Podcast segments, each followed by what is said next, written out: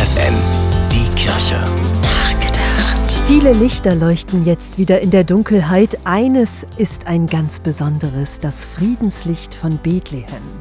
Traditionell wird das Licht an der Geburtsgrotte Jesu entzündet. Pfadfinder aus ganz Europa werden das Licht übermorgen bei einer internationalen Aussendungsfeier in Linz abholen und es von dort aus verteilen, auch zu uns nach Niedersachsen.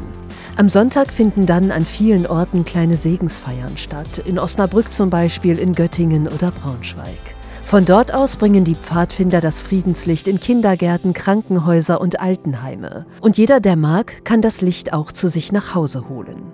Das Motto in diesem Jahr lautet Auf der Suche nach Frieden. Angesichts des schrecklichen Krieges in Israel und des andauernden Krieges in der Ukraine ist es so aktuell wie nie. Das Friedenslicht aus Bethlehem soll deshalb ein Symbol der Hoffnung in dunklen Tagen sein, sagen die Pfadfinder. Und das Licht aus der Geburtsgrotte Jesu in Bethlehem erinnert daran, dass Frieden ein Geschenk ist, dass Menschen aller Religionen und Nationen die Sehnsucht nach Frieden auf der Welt teilen. Es überwindet Grenzen und verbindet Menschen, regt dazu an, auch achtsam miteinander umzugehen, im eigenen Umfeld für Frieden zu sorgen und die Weihnachtsbotschaft weiterzutragen, die der Engel verkündet hat, damals vor 2000 Jahren bei der Geburt Jesu. Friede auf Erden, allen Menschen. Stefanie Behnke, FFN Kirchenredaktion.